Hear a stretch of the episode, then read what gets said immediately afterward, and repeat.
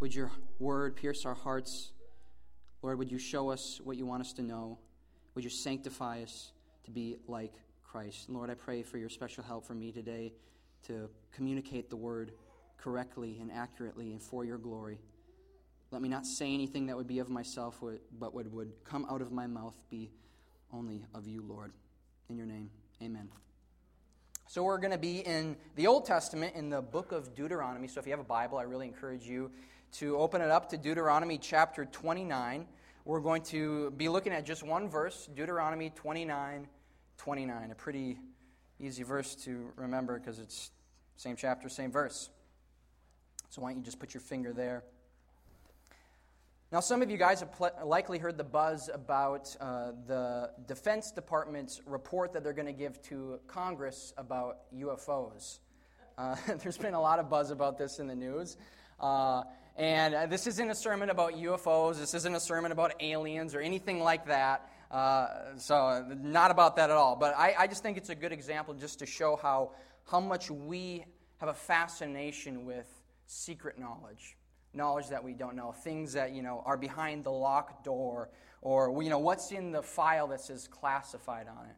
And obviously, America has a, you know, we have this fascination with, you know, Area 51 and UFOs. You know, what, what does the government know about this stuff? So, nonetheless, this, this, this reality that we're actually getting some of this, this information revealed to us is, is very interesting. But you know, information and knowledge in itself is very interesting. We, we don't have access to all knowledge, we don't know all things, nor do we have the right to know all things. Knowledge is a privilege. It's a privilege to know anything, even if it be a few things. And indeed, knowledge is dangerous. Obviously, you've probably heard the movie line if, if I tell you I have to kill you. Uh, it's probably in a thousand movies. Uh, but knowledge is dangerous, and we, we understand this in the Christian faith as well. James tells us that if you know what you ought to do and you don't do it, it's sin for you. And so when we learn something and when we know something, we are now responsible to act accordingly to what we know.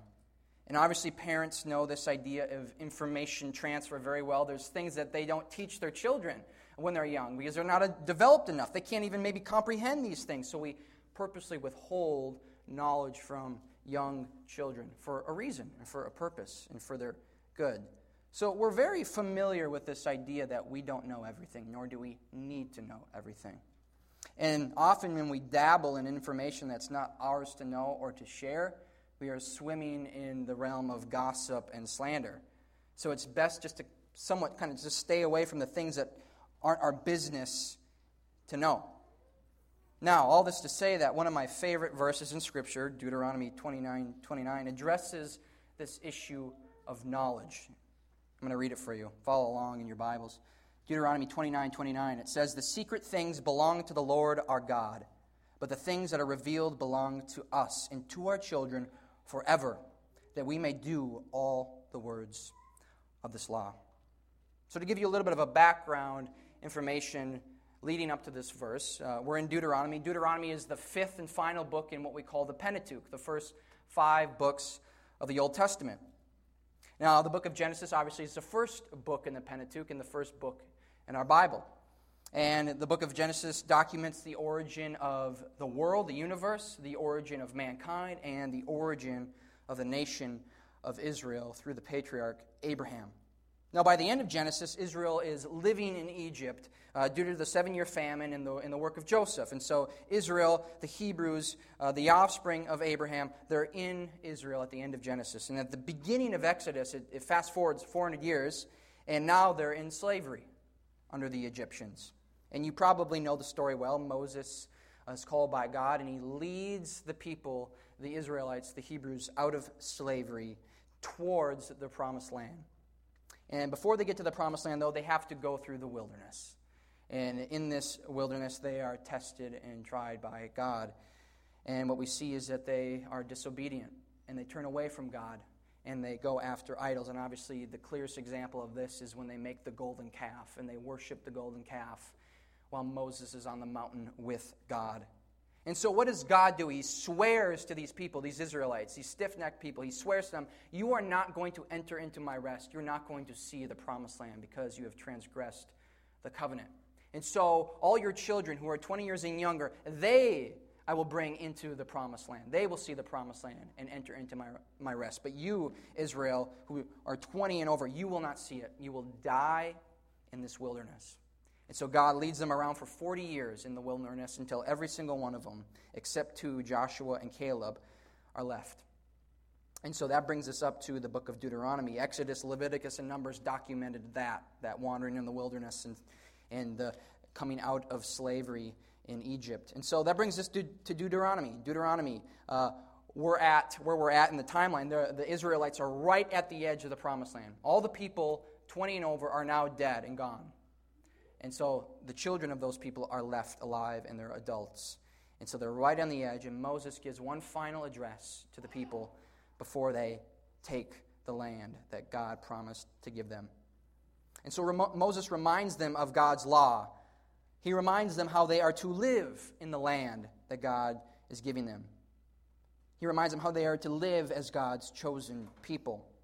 Now, this law that God gives them is a gracious gift, and we often misunderstand the law and the purpose of the law. Sometimes we think that, oh, the Israelites and the Hebrews were given the law so that they could be saved. You know, if they obey the law, they will receive salvation, and, and it's a works based salvation. And no, that wasn't the case at all. Israel was saved by grace through faith, just as we are today. And so we see this clearly with the Exodus. God saves Israel out of bondage before he gives them the law. God brings, calls Abraham by faith before he gives him circumcision. And so we have always been saved by grace through faith. The Israelites were saved by grace through faith, and they were given the law as a gracious gift to allow them to live in peace with a holy and righteous God in the promised land. And so Moses reminds the people, though, you've been given this law by God, and you're just about to go into the promised land. But what you need to do is you need to put this law on your heart. And if you don't put it on your heart, you will not be able to obey it. You will not be able, able to obey it unless you put it on your heart. Now that brings us right into our verse, Deuteronomy 29 29. I'm going to read it again. It says, The secret things belong to the Lord our God, but the things that are revealed belong to us and to our children forever, that we may do all the words of this law. So, this is what we're going to do this morning, looking at this, this verse. We're going to ask four questions about knowledge. Four questions about knowledge. Because when we read this verse, you see the secret things, this word things, belong to the Lord, but the things that are revealed to us belong to our, us and to our children. The word things really has to do with knowledge. And so, we're going to ask four questions about knowledge. The first question is this What is the source of knowledge? Well, if we look at our text, the secret things belong to the Lord, our God. God is the source of knowledge. Fundamental to the Christian worldview is that God knows all things. He knows all things, and He is indeed truth. Knowledge finds its origin in God. And we say that God is omniscient, which is the attribute we use to describe His, his knowing all things which means that he knows all things in exhaustive measure. There's nothing that he doesn't know. Now, to say that God is omniscient is not to say that he knows a lot of things or that he knows most things or more things than everybody else, but it again is to say that he knows all things. There's nothing, nothing that he does not know or understand. And that's hard for us to comprehend because we are so not that. There is so much that we don't know. Now, it's also important to realize that the attribute of God, his omniscience, is, is inextricably tied to another attribute, which is his eternality. We say that God is eternal. And this has to do with his duration of existence. God's duration of existence is eternal, which means he has no beginning, nor will he have a, an end. He's existed eternally, forever. He has no origin story. He was never created, nor will he never cease. He does not change over time. He's not bound by time. Time is not applied to him. He's constant in his eternal state. Now, this is important as it pertains to knowledge because it means that God knows all things in one moment of vision.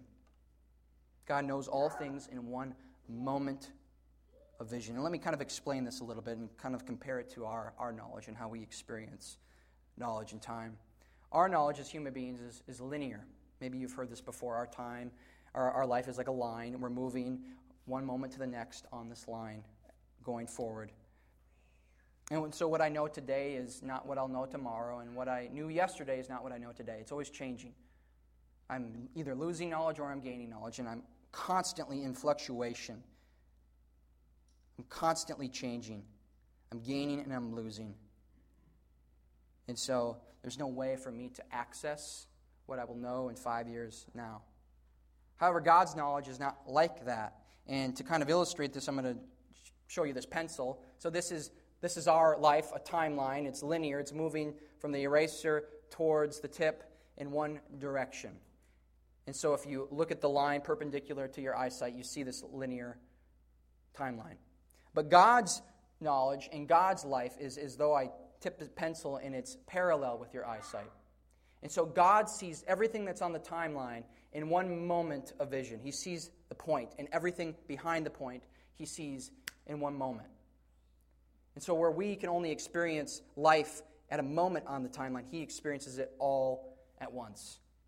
And so, that's what I mean when I say that God sees and knows all things in one moment of vision. Everything is present to him. And in our language, uh, we obviously use past tense and present tense and future tense with our verbs to express our linear life. But God, everything is in present tense. Everything is present to Him and to His knowledge. So that means He sees your life in 20 years, He sees it now. He sees the life of Moses 300 or 3,500 years ago as he's writing Deuteronomy. He sees that now presently. And so the events that you read about in the Bible, God sees now, presently to Him. Which also means that if you're in Christ, your life in the new heavens and the new earth, He sees now, presently to His mind. And if we want to go even deeper and really kind of blow our minds, uh, before you ever existed, you existed in the mind and in the knowledge of God. And that is incredible. And that is the God that we worship. That is the God of the Bible. It is a God who knows all things exhaustively. Now, I briefly mentioned that God's knowledge is infinite. Again, his, his knowledge isn't just a, a fixed timeline, he, he sees everything infinitely back and infinitely forward. It's just infinity. His knowledge is infinite. And we can think of like a, a, storage device like an SD card or a hard drive, which is not infinite. It's finite. It has a capacity. That's us. We're like the SD card that has a capacity. I have an external hard drive on my, on my desk in my office. It's four terabytes, which seems like a, a lot of storage, but with 4K video, it, it kind of gets taken up pretty quick. But we're like that. We have, a, we have a capacity, we have a limit. We're finite in knowledge. But God is infinite. He's unlimited, or we are limited. And so when we compare our knowledge to God's knowledge, it's like comparing apples to oranges. It just doesn't work. You know, you can think of, you know, we're trying to comprehend the knowledge of God, and we go, oh, God's knowledge is like the ocean. It's vast, it's deep, it's wide. And we're like one drop in that ocean. But even that is wrong, because the ocean is still finite and limited and has a capacity so when we compare our knowledge to his, it's like comparing apples to oranges. It just doesn't work. It's in a whole different category, it's in an eternal category where we are not. And so this should humble us. This should humble us. It's easy for us to get prideful about what we know. Oh, I got this degree. I went to this school. I've read this many books. Da da da da da. I know so much. But in comparison to God, we know nothing we know nothing. And you know, to even humble us more, what this means is that there is going to be an infinite amount of information and knowledge that we will never know.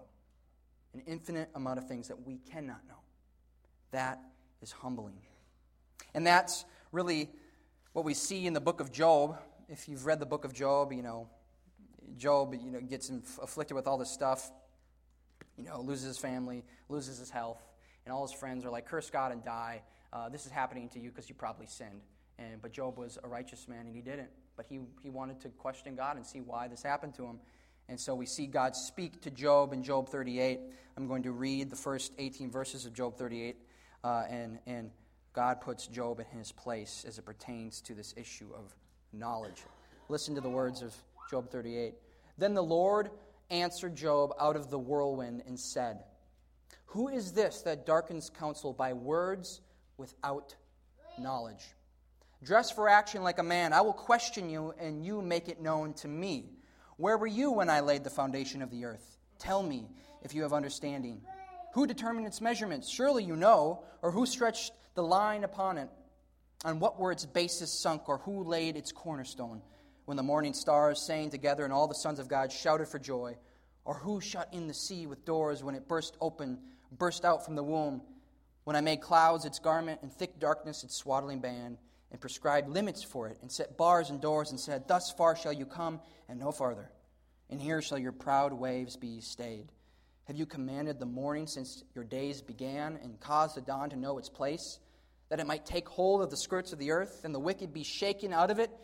It is changed like clay under the seal, and its features stand out like a garment. From the wicked their light is withheld, and their uplifted arm is broken. Have you entered into the springs of the sea, or walked in the recesses of the deep? Have the gates of death been revealed to you? Or have you seen the gates of deep darkness? Have you comprehended the expanse of the earth? Declare if you know all this. And obviously, Job does not know any of it. Job is humbled. God knows all things, God knows these things. And that brings us right into our second question that we're going to ask about knowledge. And it's this What are the types of knowledge? What are the types of knowledge? So let's listen to our verse again. Deuteronomy 29 29 says, The secret things belong to the Lord our God, but the things that are revealed belong to us and to our children forever, that we may do all the words of this law. So, two types of knowledge should stand out to you. Two types of knowledge. And the first one is this secret knowledge. Secret knowledge. What is secret knowledge? Uh, secret knowledge is knowledge that is secret. Uh, but that's not really a helpful definition. Um, Secret knowledge is knowledge that you don't know, uh, that you, that's not available to know. I mean, and again, this is, this is kind of hard for us to comprehend. Uh, the, the file that says classified on it is infinite. There are an infinite number of things that are contained within this category or this type of secret knowledge.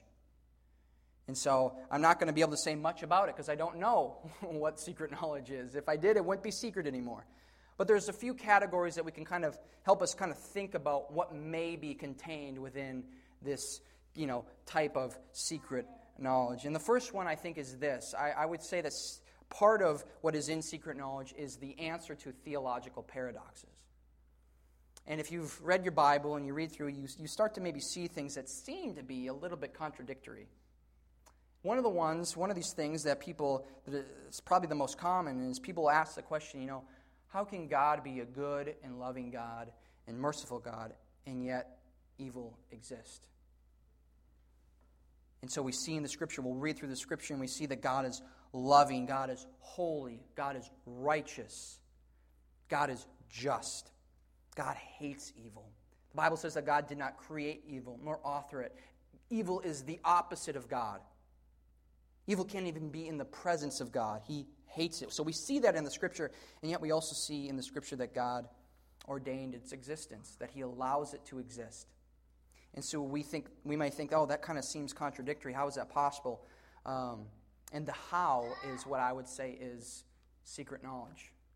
My mind cannot comprehend, nor does it need to comprehend how that is possible. The why of evil's, evil's existence is very clear in Scripture. The why is that so that God may come down in the form of a man and suffer under the hands of evil men for us in our place, so that he may display his grace and his mercy and his love for those who do not deserve it. That is the why. The how, I think, would be in this category of secret knowledge. Another one that I think falls in this category of, of secret knowledge is uh, what's God's will for my life type of questions. And often when you ask that question or you hear people ask that question, usually what they mean is, you know, I want to know is it God's will for my life to marry so and so or to move to this city or to get this job or whatever it might be. And so that is those are things that we don't know. We can't know. I can't know what lies in the future for me, who I will marry or where I will be in 10 or 15 years. Only God knows that. That's secret knowledge. Now, the Bible, if you want to know the answer to what's God's will for your life, the Bible is very clear on that. I think of 1 Thessalonians uh, chapter 4, verse 3, it just plain out says, Now this is the will of God for your life, your sanctification, that you may obtain or abstain from sexual immorality. That's very clear. What's God's will for your life? That you do know that you be holy and blameless, that you be obedient to the Word of God, that you put off sinful behavior and sinful passions and sinful desires and put on righteousness and holiness and be conformed to the image of God. But again, we're not going to stand like Job did before God and, and say, you know, show me your knowledge, you know, tell me these things. We don't have the right and Job quickly realized that he did not have the right either. He wanted to die when he was in the presence of God. And so, again, this reveals our pride. We need to be people who, like Paul in, the, in Romans chapter 11, verses 33 through 36, says, says this Oh, the depth of the riches and the wisdom and the knowledge of God! How unsearchable are his judgments and how inscrutable his ways! For who has known the mind of the Lord, or who has been his counselor, or who has given a gift to him that he might be repaid? For from him and through him and to him are all things. To him be glory forever. Amen. That needs to be our heart. We need to have that type of heart towards knowledge and towards God. Now, that brings us to our second type of knowledge, and that is revealed knowledge, or what we call revelation. And there's two types of revelation, revealed knowledge. The first is general, the second is special. Our text specifically is addressing special revelation. Uh, but just, I'm just going to give you a quick review of general revelation, though it's not in our text. Uh, general revelation is knowledge revealed through creation, through God's handiwork, what He has made. Psalm 19 wonderfully describes general revelation. It says this The heavens declare the glory of God, and the sky above proclaims his handiwork. Day to day pours out speech, and night to night reveals knowledge. There is no speech, nor are there words whose voice is not heard. Their voice goes out through all the earth, and their words to the end of the world. So God gives us knowledge of his glory through what he has made. We call that general revelation. And again, it's not communicated by words. It's not propositional. We look at this creation, we look at the sky and the trees, we look at each other, and we know something about God. We know His glory. Another verse, uh, passage of Scripture that is, really helps us uh, understand this thing of general re- revelation is Romans 1 18 through 23. I'm going to read this passage. For the wrath of God is revealed from heaven against all ungodliness and unrighteousness of men, who by their unrighteousness suppress the truth. For what can be known about God is plain to them, because God has shown it to them. For his invisible attributes, namely his eternal power and divine nature, have been clearly perceived ever since the creation of the world in the things that have been made. So they are without excuse. For although they knew God, they did not honor him as God, nor give thanks to him, but they became futile in their thinking, and their foolish hearts were darkened. Claiming to be wise, they became fools and exchanged the glory of the immortal God for images resembling mortal man and birds and animals and creeping things. And so, again, what we see here is that general revelation gives us information and knowledge and truth about God's attributes. As the text says, his eternal power and divine nature. We know these things, they're clearly perceived by us. God's eternal power and divine nature. But what do we do with this knowledge? What does the text say that every sinner born into this world will do with this knowledge? They will suppress this knowledge in unrighteousness. They suppress it in unrighteousness. It's clearly perceived, they see it so clearly, but they suppress it because they want to pursue their sin. And so it's, it's like a beach ball. Think of a beach ball. and you're in a lake and you try to push this beach ball underneath the water, and all it wants to do is rise to the surface. And so you have to actively suppress it and push it down under the water. The moment you let go of it, it's going to come up. And that's like the knowledge of God in creation. It's so clearly perceived. It just wants to be out on top of the water for all to see. And we take that beach ball and we take this knowledge and we suppress it and we push it under the water because we want nothing to do with God in our sinful nature. We actively suppress it in righteousness. And when we do that, what do we do? We exchange the glory of God for created things, idols. We become self worshippers. And so, general revelation is sufficient for two things it's sufficient to reveal to us the glory of God in creation, and it's also sufficient to condemn us because we, in our sinful nature, almost certainly suppress it. So it's sufficient to reveal God in creation, and it's sufficient to condemn us. It's not sufficient to save us. That brings us to our second type of revelation, and that is special revelation. And that's what our text is talking about. It says that we may do all the words of this law. Law is special revelation. The Hebrew word used here is Torah. Uh, Torah is often used to uh, talk about the, the, Pentateuch, the first five books of the Bible. Um, it can be translated as instruction or teaching, but most often it's translated as law. And so the law, the revealed Word of God, the Bible, the Scripture is special revelation. And special revelation, unlike general revelation, is propositional in nature. It contains words. Words are, are strung together to form phrases that form sentences, to form paragraphs and chapters and books. And, and these strung together words communicate meaning and knowledge through propositions. And so God communicates and gives us knowledge through propositions, through the Word, the spoken and the written Word. And special revelation informs us about the things that deal with salvation and faith.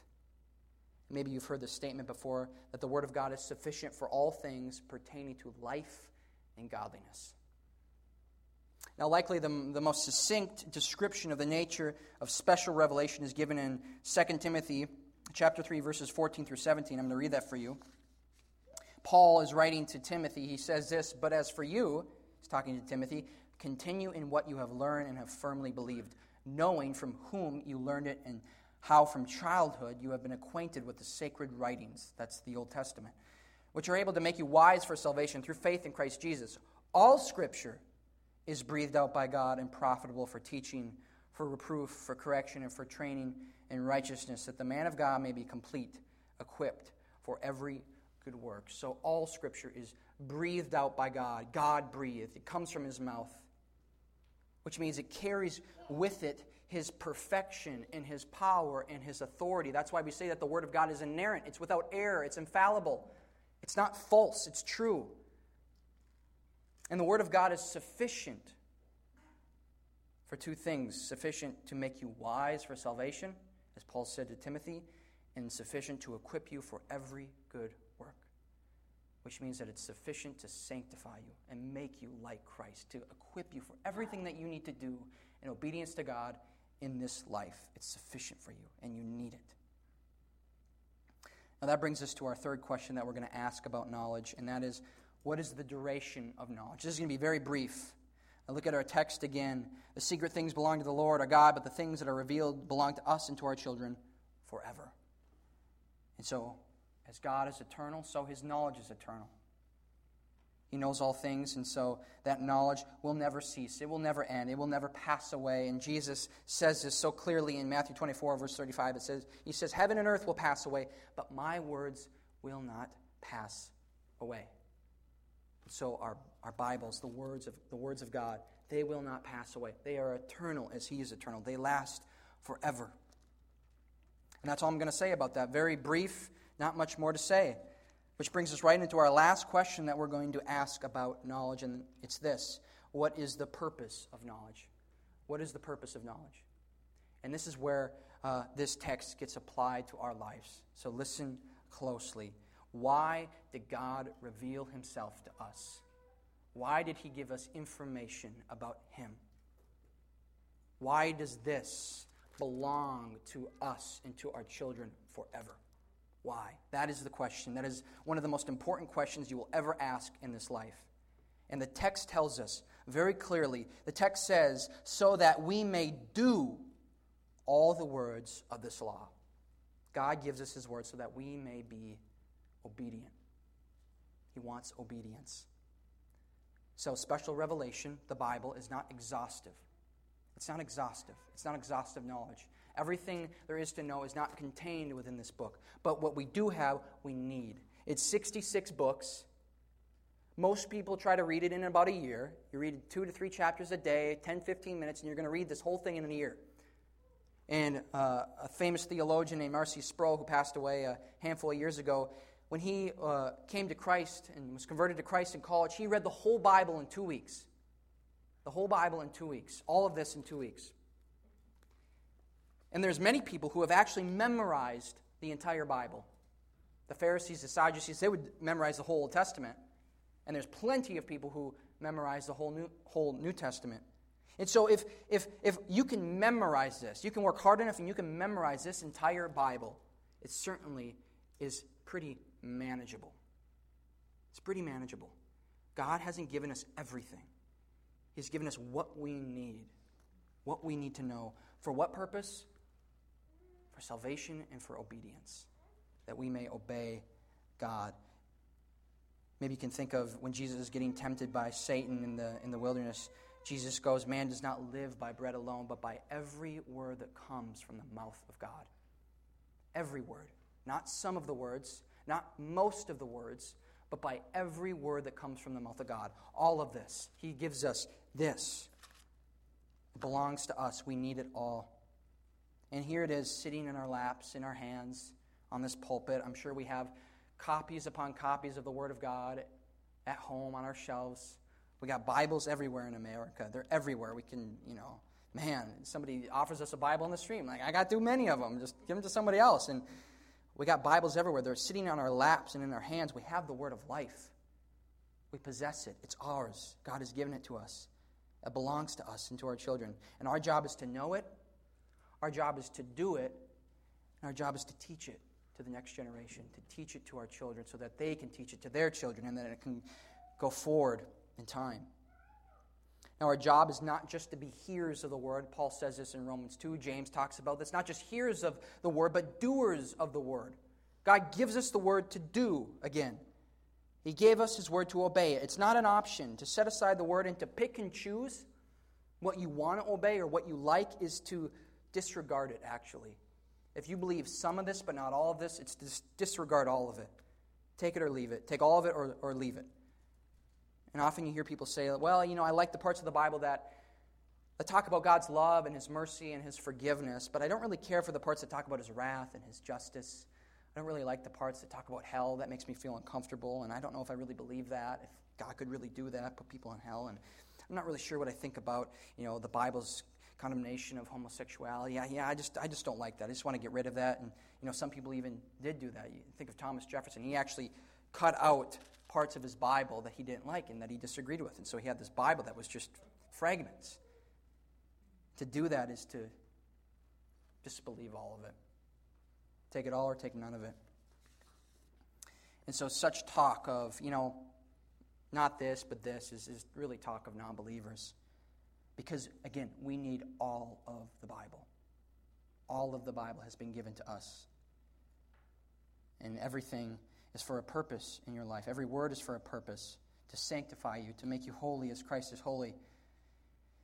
To parse out the scriptures and what you like and what you don't like is to reject God. And this is really the Great Commission. Think of the Great Commission. Jesus, resurrected, is about to ascend to the Father in heaven, and he tells his disciples one last thing before he ascends their mission the life that they are to live. What are they to do now? He says, All authority in heaven and on earth has been given to me. Go therefore and make disciples of all nations, baptizing them in the name of the Father and the Son and the Holy Spirit, teaching them to observe, and this is often translated as obey all that I have commanded you. And behold, I am with you always to the end of the age. What are we to do? We are to teach them to observe and to obey all that Christ has commanded. All of it. Not some of it, not the parts you like, all of it. It's very manageable. Very manageable. It's ours. So the words of life are in your lap, and what are you going to do with it? Now, here's the irony of the nation of Israel. Back to Deuteronomy and the nation of Israel. They're right at the edge of the promised land. Right at the edge. They had God's law, they had it, they possessed it. It even says in the next chapter over, it actually says in Deuteronomy at the at uh, chapter 30 or 31, it says, and Moses wrote this all down. They had it. They went into the promised land with the law, with the word of God. And he says, but you've got to put it on your heart. You've got to put it on your heart. And if you don't, you're going to turn away from the Lord. You're going to transgress the covenant. So, what did the Israelites do? They didn't put it on their heart. And they transgressed the covenant. They turned away from God. They were brought into exile for their disobedience. But then we have a, a promise of a new covenant given in Jeremiah 31 31 through 34. Listen to this says this Behold, the days are coming, declares the Lord, when I will make a new covenant with the house of Israel and the house of Judah. Not like the covenant that I made with their fathers on the day when I took them by the hand to bring them out of the land of Egypt, my covenant that they broke, though I was their husband, declares the Lord. For this is the covenant that I will make with the house of Israel after those days, declares the Lord. I will put my law within them, and I will write it on their hearts and I will be their God, and they shall be my people. And no longer shall each one teach his neighbor or each, or each his brother, saying, Know the Lord, for they shall all know me, from the least to them to the greatest, declares the Lord. For I will forgive their iniquity, and I will remember their sin no more. So we have the promise of the new covenant where God will put his law on their heart. And we are new covenant people. This is describing us, our state right now. We are not like the Israelites, where they had to put it on the heart. No, God puts it on our heart for us so that we may obey it and be obedient. And this is good news. This is great news because we, just like Israel, were born into sin, separated from God, and deserving of his eternal wrath. We, just like Israel, were people who suppressed the truth of God in unrighteousness. But God, being rich in his mercy, sent his Son, Jesus Christ, who became a man who lived a perfect life and died on our behalf. And Christ obeyed the law from the heart, something that the Israelites could not do, something that we could not do. He did it. He obeyed the law but with his heart.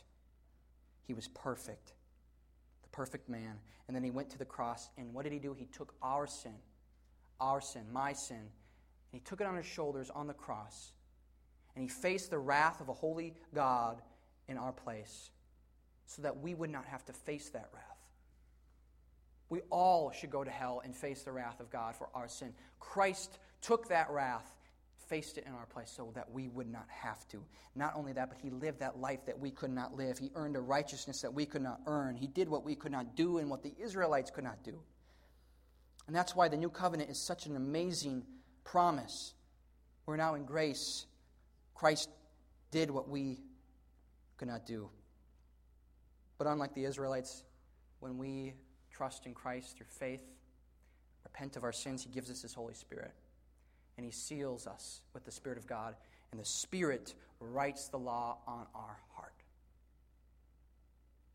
And so now we have been given a new mind, a new heart, a new will, and a new desire to obey and follow and seek Christ with our whole being.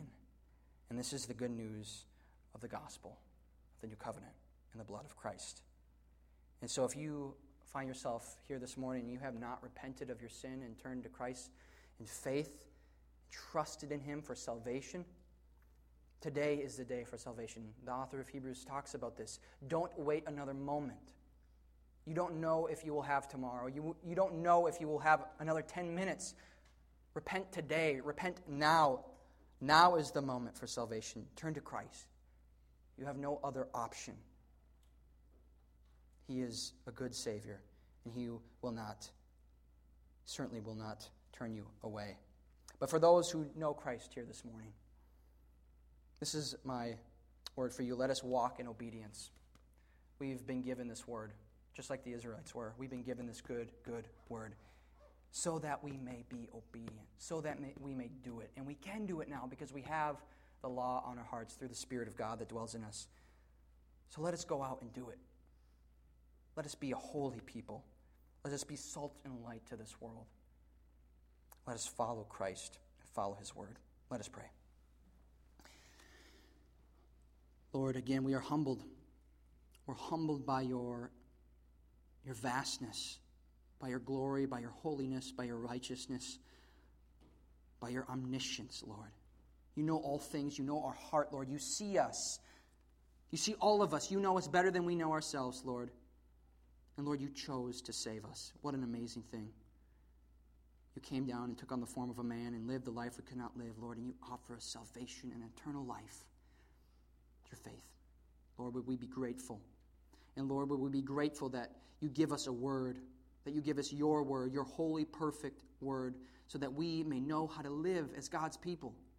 Lord, would we follow it with our lives? Would we trust it? Would we eat it, as Christ says? Man does not live on bread alone, but by every word that comes from the mouth of God, Lord. So would we have that heart to eat the word because we need it? Lord, I pray all these things in your name. Amen.